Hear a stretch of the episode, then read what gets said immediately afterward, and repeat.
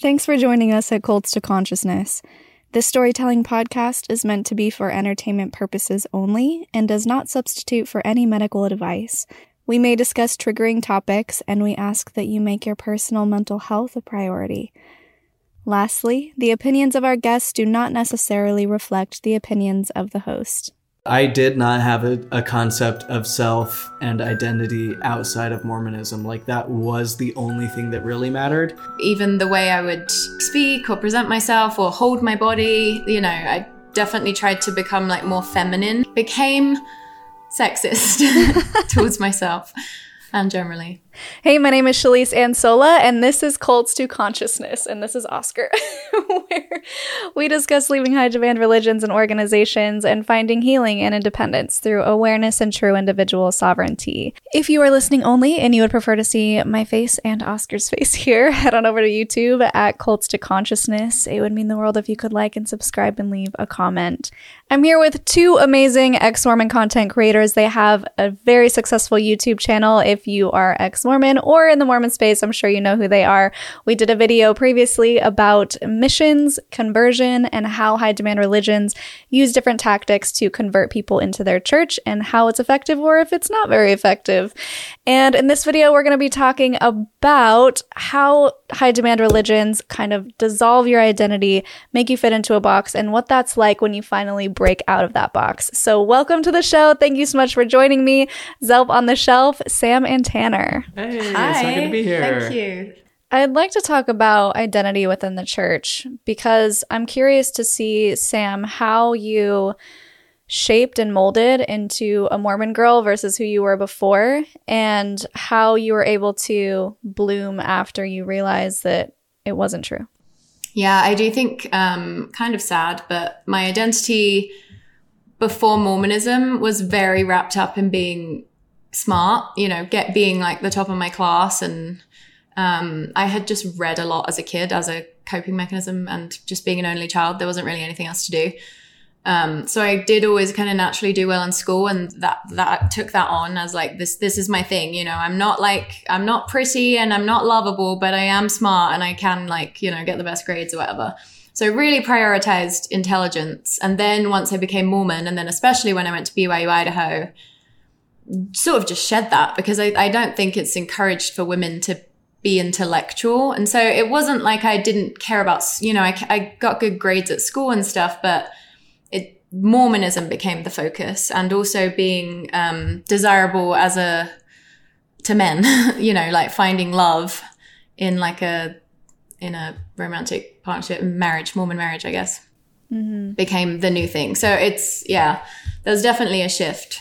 Um, and it's very disturbing for me to look back on and, and see ways that I adopted um, sexism that I hadn't even been raised with. Because like typically you don't really see that where you like grow up in a less sexist environment and then become more it's usually the other way around you know but it was you know you hear these these things about gender and women and i i really took mormonism to heart and if a bishop stood up and said something for the most part i'd probably believe it you know so there were ways like even the way i would maybe speak or present myself or hold my body you know i definitely tried to become like more feminine because mm. i think i I felt that these Mormon girls were all very feminine and I've always yeah. like, I don't know, I suppose I've never really like thought about that too much. And growing up in England, it wasn't, you know, you could, you could really be anything within your gender. And it wasn't, I mean, you could still get teased, but I don't know. It just was more, definitely more gender fluid growing up in England. Like you didn't have to be in these like rigid boxes of what a boy was and what a girl was. Um, so that was interesting, like adopting just taking on sexism willingly. I mean, I suppose not willingly because it's you being led down a path, but yeah, yeah, Be- became sexist towards myself and generally. That's so interesting. I have noticed when people convert or they weren't really into Mormonism, then all of a sudden they become super Mormon. There is this level of judgment that comes with that, where all of a sudden they put on this I'm a little bit better than you vibe. And maybe they don't mean mm-hmm. to. It's just I have the truth and you don't, and I know better and you don't, and you need to follow this way because it's what God wants and you don't really know because you're led by Satan. Did you feel any of that kind of happening? Yeah, I mean, Mormonism is like fundamentally a a religion with a superiority complex, right? It's it's the one true church. Everyone else is a portion of the truth. We have the whole truth. You got to be in it to be saved. You know, it's really hard to escape grandiosity when that's the ideology you subscribe to. So, I don't know. I don't I don't know how judgy I was in the couple of years I was in England as a Mormon. I mean, probably started to be judgmental of things. Also, it kind of paired well with like various judgments I'd already had. Like growing up, the my parents' relationship with alcohol was like a source of a lot of distress for me. Um, so that was something I already kind of was primed to judge people for in a way.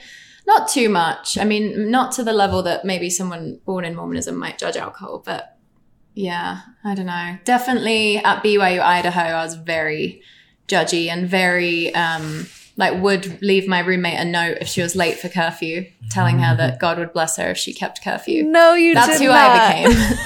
so that was really cool and fun. Oh my god! I think that it highlights the um when you know earlier when we were talking about the cultural problems when Mormons get together en masse. My mission president used to say to me, he he didn't want me to go to be uh, church school. He'd say. Uh, Mormons are like manure. They have to be spread out to do good. Otherwise, they just stink.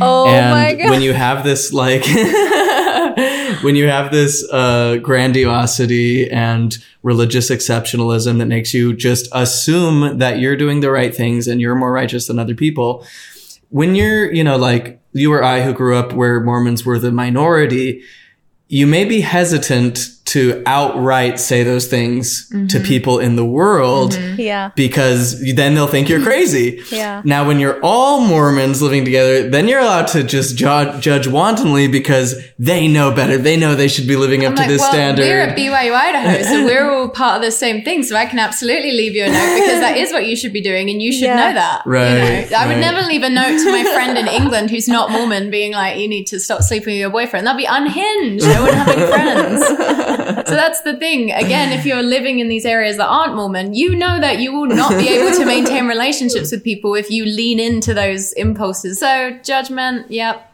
big big theme of Mormonism. I did a vid- whole video essay on our channel about that, about how Mormons have a superiority complex. If mm. anyone's interested in that topic. Yeah, we'll link it right here.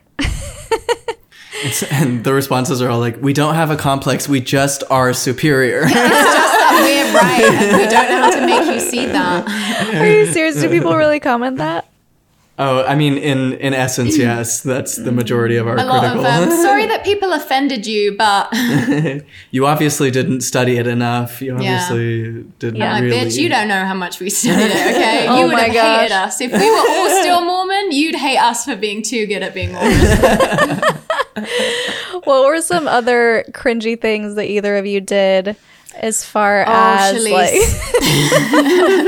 tell me, tell me all the things. Oh, where to Your, fucking begin? I know one of yours. What is it? What is your it? didn't you write like uh, for your college application letter or something? You wrote like about your conversion experience or something. Not to. Oh my god, to- no. Well, for BYU Idaho, obviously, but no. Um, oh, you know, you just have these stories that make your skin crawl. When I got a job at this bookshop when I was still Mormon in high school, and I remember in the interview, he like asked what my proudest moment was or something, and I was talking about my conversion to Mormonism. But I think I just got lucky because he was like a really nice guy and kind of was like interested in it. Because it's again, religion is just such a Yeah. novelty in mm. England. Yeah. So I did get the job, but oh just was going on in this job interview. Oh, the, my most cringy things are like the ways I did try to convert. Like I remember I had this um, job as sort of like a waitress, occasional bartender um, when I was home for the summer in England at BYU Idaho. And there was just this bartender that was always really nice to me, and she gave me her email at the end of the summer. And I think I just used the email to like send her a message trying to convert her. I remember me and my friend Shaylee from BYU Idaho were once um, on a plane. She was staying with me in England and we went to Italy and we were coming back from Italy to England. And we were hysterically laughing that whole flight because I don't know, young and hyper. And um, this woman was like, Oh, you girls have such lovely energy. And at the end of the flight, she gave us like a business card and then we sent her an email trying to convert her.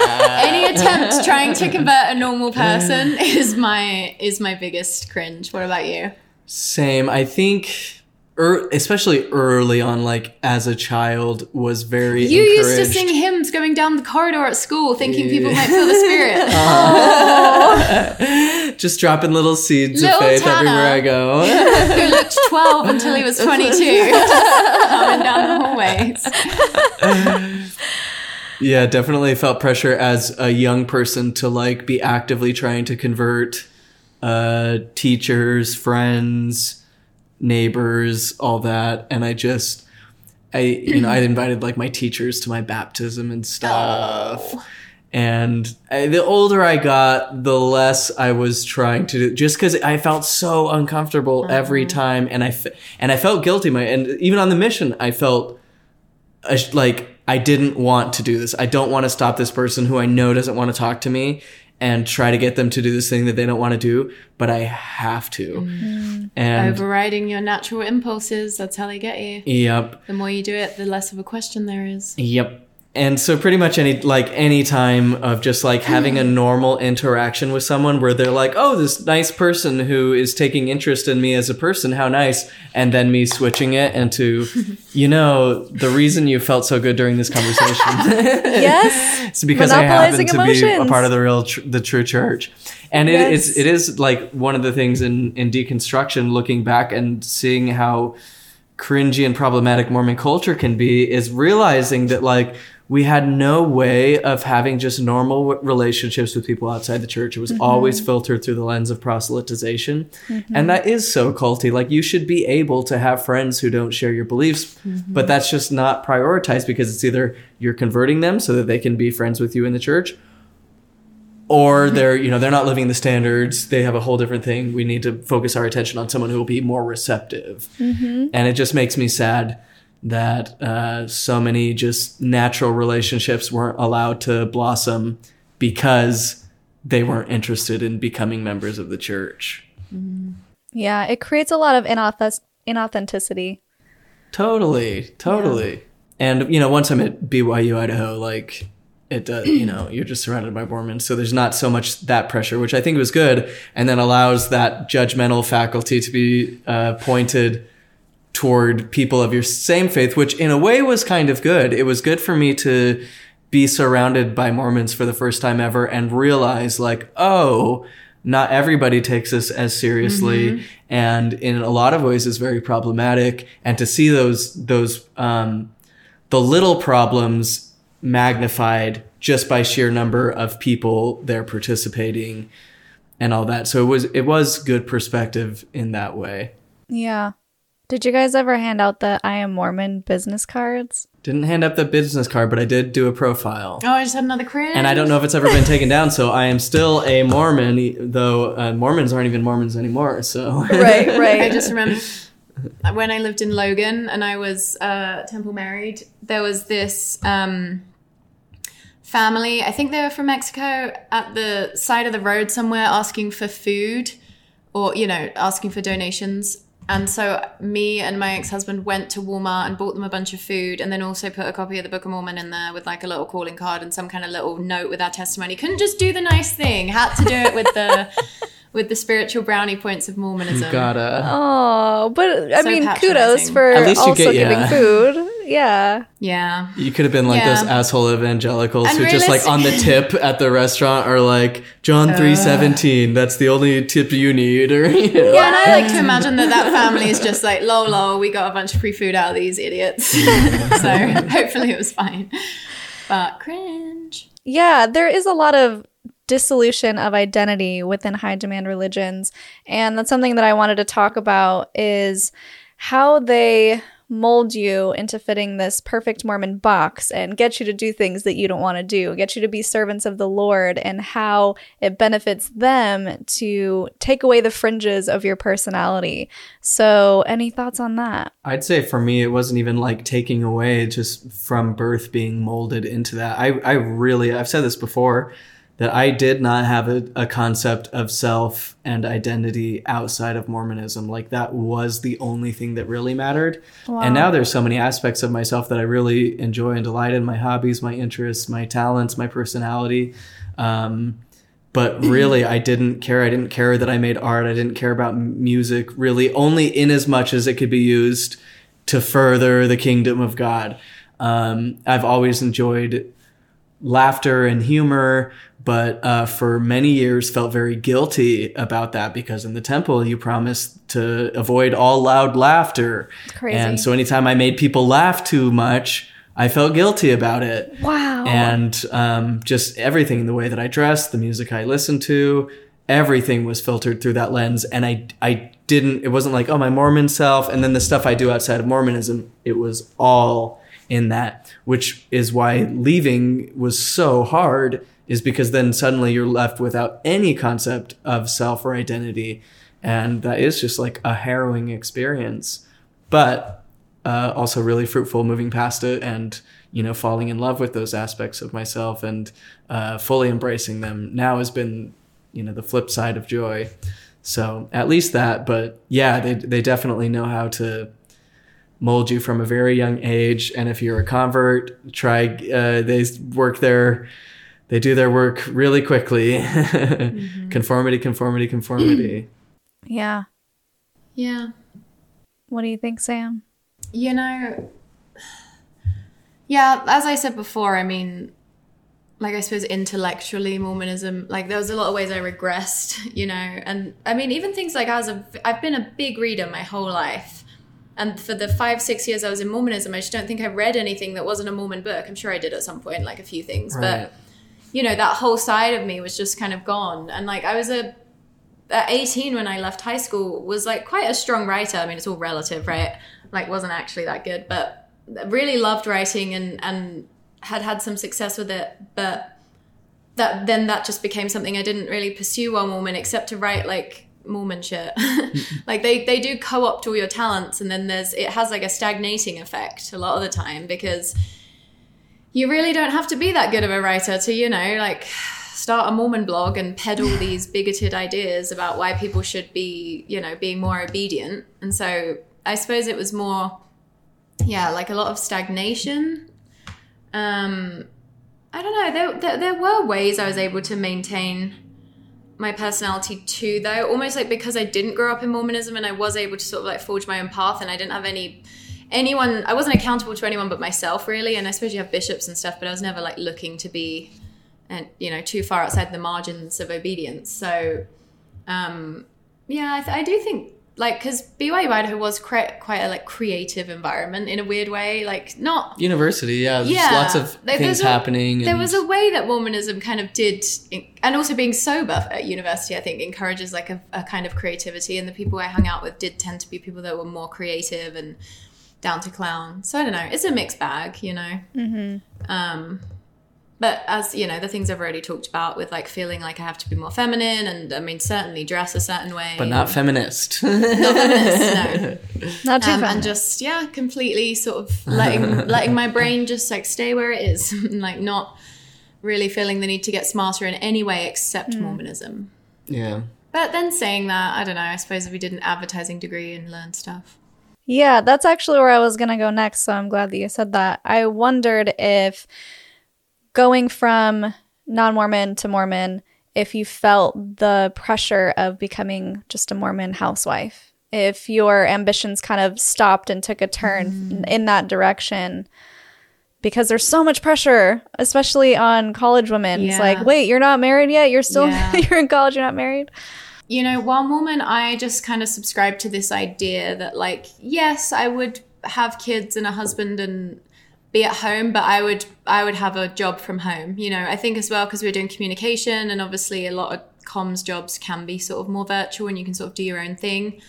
I guess I just always imagined I'd be writing or do, or doing something from home, so I didn't imagine a reality for myself where I would just like stop having a career because I had children. But I think I had not that people don't do this because they do, but I had this fantasy in my head where it would just could, could kind of be both. But I also was never, um, you know, I thought that you should have kids as a Mormon, but I also wasn't, you know, when I got married in the temple, I wasn't thinking, oh, I need to do that anytime soon. I was still very much had like the England mindset of like, do not rush into having kids. Like, don't yeah I, as much as we would hear a lot of messages at BYU Idaho about like have kids as soon as you can and Even if you women can't afford shouldn't them or work take care of them. yeah we had a lot of that messaging but somehow I was able to sort of just like hold that cognitive dissonance because I just it it just felt like a self-evident more true truth like to to not rush into having kids to not have kids if you can't afford them and I suppose I thought maybe that's fine for other people I just knew myself well enough and also have never been um yeah I just was so so not raised with like the housewife thing that it just that wasn't really able to take too deep a root in my brain That's good. When I didn't realize that Thank you God. were married. You got married in the temple? Yes, I did. It was actually I got married in the temple like a month before my faith completely collapsed. Really? so Tanner was there in the temple with me. We were both going through our faith crisis, but like still like ultimately thought it was probably true. Still Oh, were wow. obedient and then a month later all came crashing down. Oh no. What was that like? So how old were you at that point? 22. So you're 22, you just got married Mm-hmm. and everything is collapsing. How I mean, I'm sure you've talked about this before, but I'm just fascinated how that was only a month after being married in the temple. How, what did your husband think? Yeah. Well, it was all very traumatic, and um, thankfully, I'm very persuasive. Like, I'm a good person to argue with. so, my husband wasn't able to. I think it took me about a week. I mean, he'd sort. So it, it was kind of this uh, sort of like tandem faith crisis where Tanner had had a faith crisis, and then I was talking to him about that, and then that plunged me into one, and then also my ex husband and I were talking about things. So it was kind of. Um, we were all kind of staggered in where we were at with our faith crises. But then I think I, when Tanner left, I think there was only like a week or two where I was like, shit, Tanner, like Tanner hasn't been able to make make this work, and he's like the smartest, most faithful person I know. So like I'm in real trouble. But I was like, I, I just got married. I'm just gonna try this. And then I just had this creeping feeling inside, like none of this is true, and you know it. But I didn't, I didn't really know how to deal with that. And then eventually, it just became impossible to ignore. I think my ex-husband just cried a lot for several days. We went and bought him an Xbox to try. yeah, I forgot to try. we drove like two hours to buy him the new Xbox. Don't know why we thought that would help. like sorry about your demolished faith. Sorry, your Enjoy this. entire world just came crashing down. Oh, New Xbox, though. yeah, but I, I mean, yeah, I'm, I'm pretty persuasive, and I'm. By that point, we'd learned a lot. So, and also, my ex-husband had been. I mean, he he wasn't an idiot. He could see the the writing on the wall too. So, I mean, I look back and I it felt so lonely at the time because even though I had Tanner and everyone's always like, "Oh, you guys are so lucky that you had each other when going through your faith crisis." It still is such a lonely journey, especially when you're still in the phase where you both still want to make it work. And we each had our different ways that we were trying to still maintain faith. And Tanner got deeper into the Denver Snuffer movement than I did. Um, and then again, I feel like it was only like a couple of weeks where you were, were like, no, I'm an atheist. And I was like trying to convince myself I wasn't. I remember that over the worst pizza I've ever The had. worst pizza we've ever had. Yeah, I remember that vividly. In Logan. Can't remember the name, but don't go there. um, but it's like I didn't want to, you know, even in just those couple of weeks, for example, I didn't really want to fully let Tanner know. It, it's it takes time to admit things to yourself, you know. So just, but in hindsight, I'm like I was so lucky to have had Tanner, and then also my ex husband. I mean, the three of us did really navigate it together and we were able to find community. I mean, we were in Logan, so we could go to John Dehlin's support group he was doing at the time. Um, yeah. So again, in hindsight, I've had a lot of support throughout all of it, and so it's it, it's sad to imagine people that don't have that because it was so horrifying and hard. Even with that, it didn't. So I can't even imagine like having nobody. Yeah. Yeah, there's so much guilt, and you don't want to like affect anybody else's Yep, faith. yep. Because you're still holding out for it to be true, and you don't want to mess Yeah. anybody up or give there- them too much information. There's like a phase where you don't even believe you you don't believe you're trying so hard to but you don't and you'll still defend it as if you do believe that's an interesting phase And then what happened when your faith came crashing down, both of you, around the same time? And now you realize that you can create yourself. You can create your reality. You can, you can create your beliefs, how you dress, the way that you present yourself to the world. How was that building up and uncovering who you have been this whole time? well it all started with an attempted margarita purchase at a chili's which they denied me because i didn't have the right id but it also was slow because the just the depression and the nihilism was so intense. So Yeah, it it wasn't. later. And me and Tanner were so we had been the type of people that so wanted it to be true. I think there are people that leave and they're like, oh, I always had a sense that it wasn't true, and I've always wanted to do this, this, and this, mm. and it it can be just like so immediately freeing and like exciting.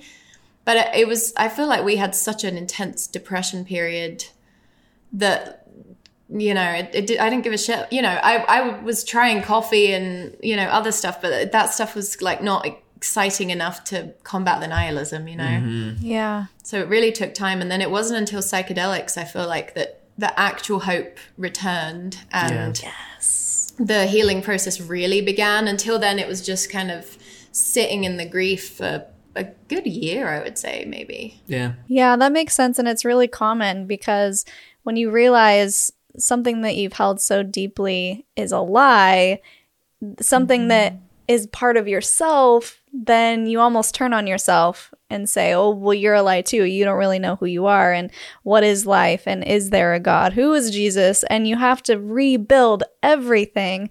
I think that's one of the hardest things for non Mormons or people who haven't experienced high demand religion to understand is there's not just like you and then your faith and then maybe the community of church. It's like intermixed. It is like a Jenga mm-hmm. puzzle. And if you pull on one, then everything just comes down.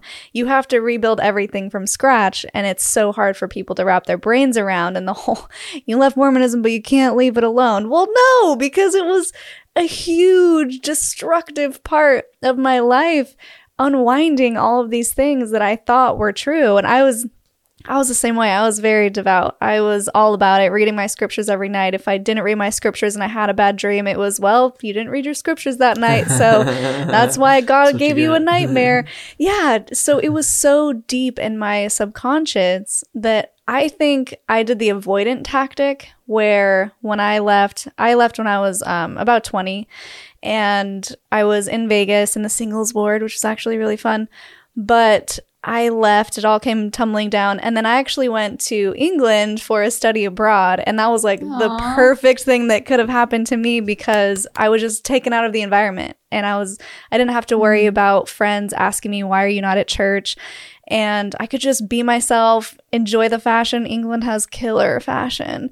And it was fun. Um, so Yeah. yeah, I think it's it's really hard and not everyone gets that type of um, transplant situation where you can really take yourself out of the environment and see things from a different perspective.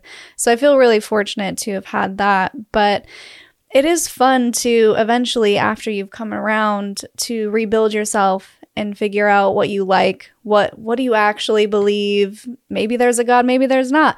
So i'd love to hear your experience with psychedelics and how that helped you emerge into who you are today and who you are today. Tell everyone who you are. Yeah, this could be a three hour podcast on its own. it really could. Well, I guess psychedelics, because I I really uh, I hung up the towel or whatever the expression is, threw in the towel when I could no longer believe in God, and because that was just kind of the last thing. It was like maybe the church, maybe there's some way, and then when finally it was like. There's this God that I've been praying to and trying to live up to and trying to get in contact with just is not real. Hmm. And then that was kind of like, okay, I can just, I can just be done with all of this. And in a way, it was kind of, kind of like humiliating. like, just like I felt feeling like the first night that I just stopped praying and was like, this is, it's, there's nothing going on here. And then feeling kind of like ashamed or something, like, you know, just realizing you've been bamboozled for your whole life yeah is huge. And then with psychedelics, I'm trying to remember the first experiences. Wasn't your first experience that time we were in the woods? And I told you I didn't want to have any kind of deep thing. I just wanted it to be fun and silly. And you were like, no, I want it to be a deep experience. yeah, that might have been the first, or it was doing mushrooms up at a cabin No, at I- Winter Place. I, that was after. yeah, because I was trying to have a serious experience that would kick my life back into gear, and Samantha didn't. That came a little later. Like I'm not looking to do any delving into myself. Yeah. I'm just here for the fun. And then boom, my entire existence has become delving into myself. And then, Yeah. you know, I'm trying to get into it, and next thing I know, I have this British person telling me, "You can't just lay on the table blaring Bob Marley in the middle of a park. People are going to know you're on drugs." That's true. This was Logan, Utah. so great. uh, but yeah, once once I started diving into that space a bit more, um, you know, I had been so depressed of like, oh, there's no God, there's no meaning to life. And it really just took that and like somehow made it positive of like, whoa, there's no God and there's no meaning to life. And yet somehow like everything felt so connected. So rather than experiencing the universe as this cold, vast nothingness, it was like, oh, it's this like singular organism of which I'm a part and which everybody else is a part. And we're all part of this thing that's happening. And my fullest expression and experience in that is like just being who I am and following my joy and living life more creatively and more openly and lovingly and and doing things that I actually want to do. So yeah, so it just gave me it felt like it linked all the dots and in a lot of ways was like the spiritual experience I had been looking for in the church, mm-hmm. just that sense of transcendence that was also just like Im- immersion. It didn't take me out of the world and be like, oh, this world is so profane and illusory. It was like, whoa, this world is so special and the experience of being alive is so unique and consciousness. What? This is so Yeah. crazy. I can't believe I get to experience it in the, you know, gazillion years that have taken since the Big Bang to the, uh, stars forming and planets orbiting around them for life to spring up and slowly over a gazillion years evolve to the point where I can now like eat a sandwich. That's crazy. like I'm so grateful for this experience just to just to witness it. And so it definitely like turned the lights on for me as a person. That's kind of a phrase from the 60s of like LSD turning people on. And I, I really Yeah. did feel like it turned me on as a person that I wasn't really alive before that I wasn't really conscious. I was kind of in an automaton just doing the Yeah. things that I had been programmed to do and not just living as a yeah, fully conscious and alive being. and so like limited in the options you even see as being available to you that you don't realize like i mean things aren't limitless per se but there, there just are so many so many avenues you can go down. But it, yeah it does feel like before psychedelics i was just um like on autopilot. And you know you'd feel tension at points because it's like you only feel able to act in one way but then the way that you act is not fulfilling or it doesn't you know uh like the Mormon fairy tale with like you know marriage and babies and being a stay-at-home mom. I think so many women are sold a fairy tale about that and then find that it doesn't it isn't everything they've been taught it was. Yeah. But that doesn't mean they have any like idea of what else they you know you're still you're still in it you know. So there's um sorry I'm losing my train of thought. We've been talking for a while, but yeah, it's almost like free will start even though I don't believe in free will, it's like it starts opening up when you can start seeing more possibilities for yourself. And even just being to examine your conditioning, let alone like think about what's possible beyond it is Yeah. completely I, I totally understand the metaphor of like feeling not alive before. It's like you- it's like you're alive, but it, you are operating at a lower level of consciousness. it it just brings you back to like the bite model right? Behavioral control information control uh, thought control emotional control. And when you are in i guess you could just call it a cult. When you're in a cult and all of those things are happening you are as you said unable to see the other options around you because you are literally in a bubble.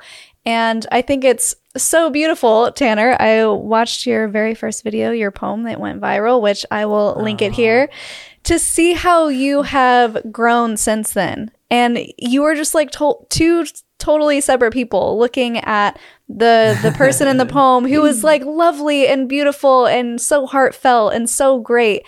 And looking at who you are now, just this like wild, eccentric, into fashion, like music and yeah, like it's so much more colorful and fun and beautiful. And so I just wanted to talk about how you both have just blossomed into who you are and exploring sexuality and exploring different topics that were unavailable or completely off limits when you were Mormon and just how you feel now. Well, it definitely yeah. feels much more. I mean, you know, I still experience depression, anxiety like I did in the church, but I feel like my tools with dealing with them are so much more fit for the job mm-hmm. um, because I don't have to fit everything into this bunk paradigm of like, oh, I have to analyze this nightmare because maybe it was Satan or maybe it was yeah. this, and you know, all these like fake imaginary things that I'm, you know, using to scrutinize everything going on in my life. Whereas now I can just exist in a way that feels good and wholesome and balanced for me.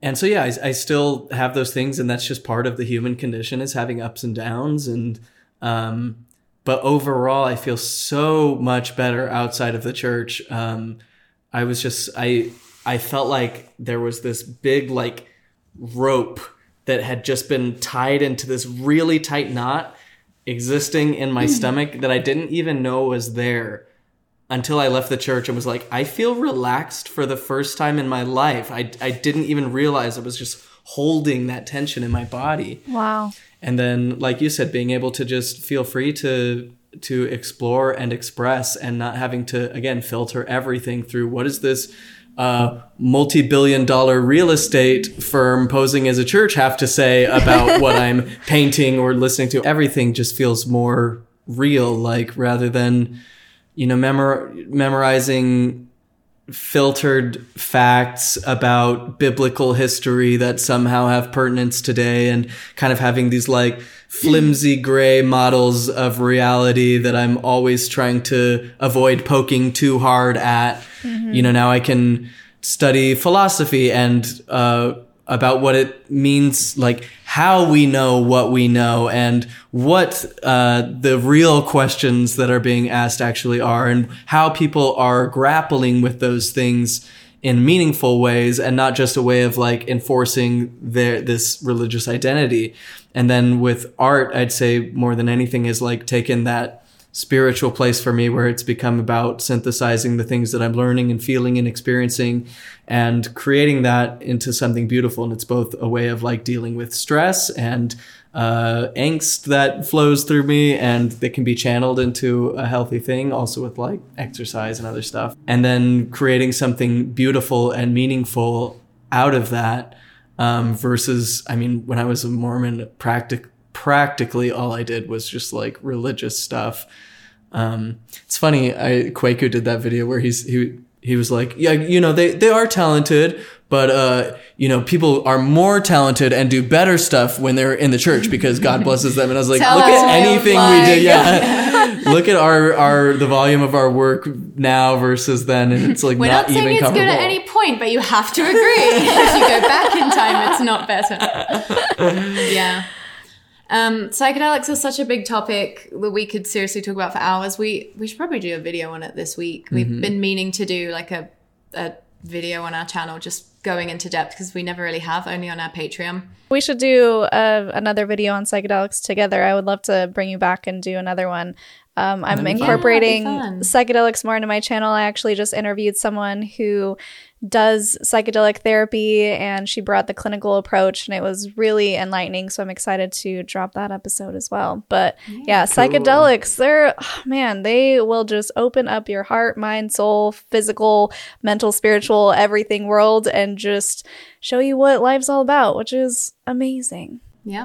um, I think you kind of mentioned this, but it, it feels like so much of Mormonism is trying to transcend the human condition and looking on the world with disdain and being, you know, or the idea that people would um, find their spirituality in nature or something is looked down upon as, you yeah. know, a, a lesser version of spirituality.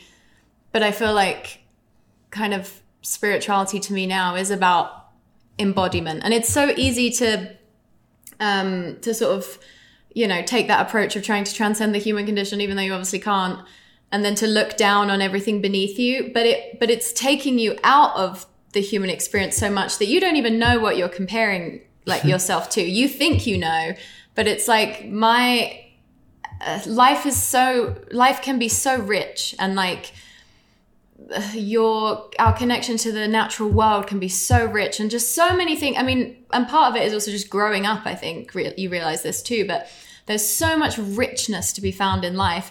And if you just live your entire life through mental constructs and through you know superiority complexes and through conditioned responses and through adhering to the things you've always been taught are the one way instead of doing any like significant unlearning, then you just, you're never even getting the full human experience because so much of your life is geared towards almost trying to lift you out of it. But then you're never really getting anywhere worth being except for just in, in a high control group if it's Mormonism, you know? For someone Yes. hawking real estate in the sky. Yeah, like, you're just enriching an organization that is already a multi billion dollar organization doing a lot of bad in the world.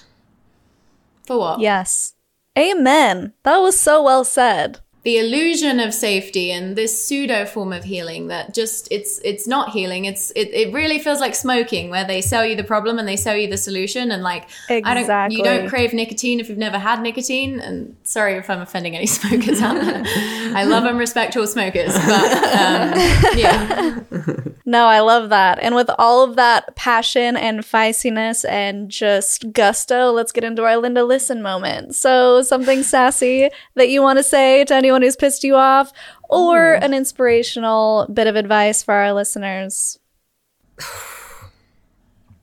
Um, this is just, I, it's, I don't know how inspirational this is, but the only thing that comes to my mind that just time and time again is shown to me as the most important thing you can do to improve your life is do not neglect stillness. Do not neglect making time to just be completely still, completely bored, no inputs.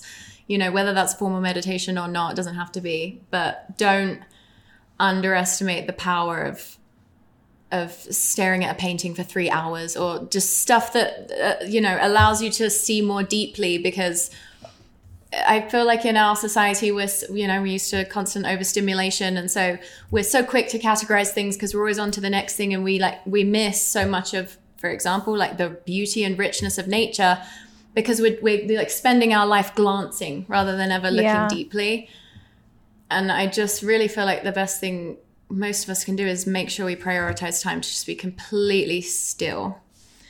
And I know that's not very sexy, Linda listens, but that's all I have Uh, to It's Linda, great. listen, honey, you gotta be still. yes. Tanner, do you have one?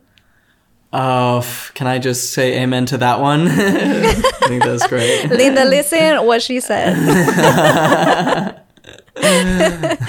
yes. Well, thank you so much for your time, you guys. You've been amazing. How can people find you and support you? What are you up to? List all your handles. YouTube, Zelph on the Shelf. Uh, that's our main platform. We're also on Instagram and TikTok and Twitter.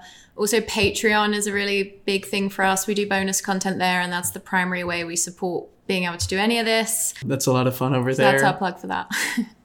Well, I've loved this conversation. We definitely have to come back and talk about psychedelics because, yeah, that is another three hour conversation. Thanks for having us on. It's been so fun. so, if anyone watching or listening wants to support, I also have a Patreon, um, patreon.com slash cults to consciousness. Thank you for your support. It means the world. Thank you so much for watching. And until next time, follow your highest excitement, be conscious, and be well. Yay, cute. Thanks for listening.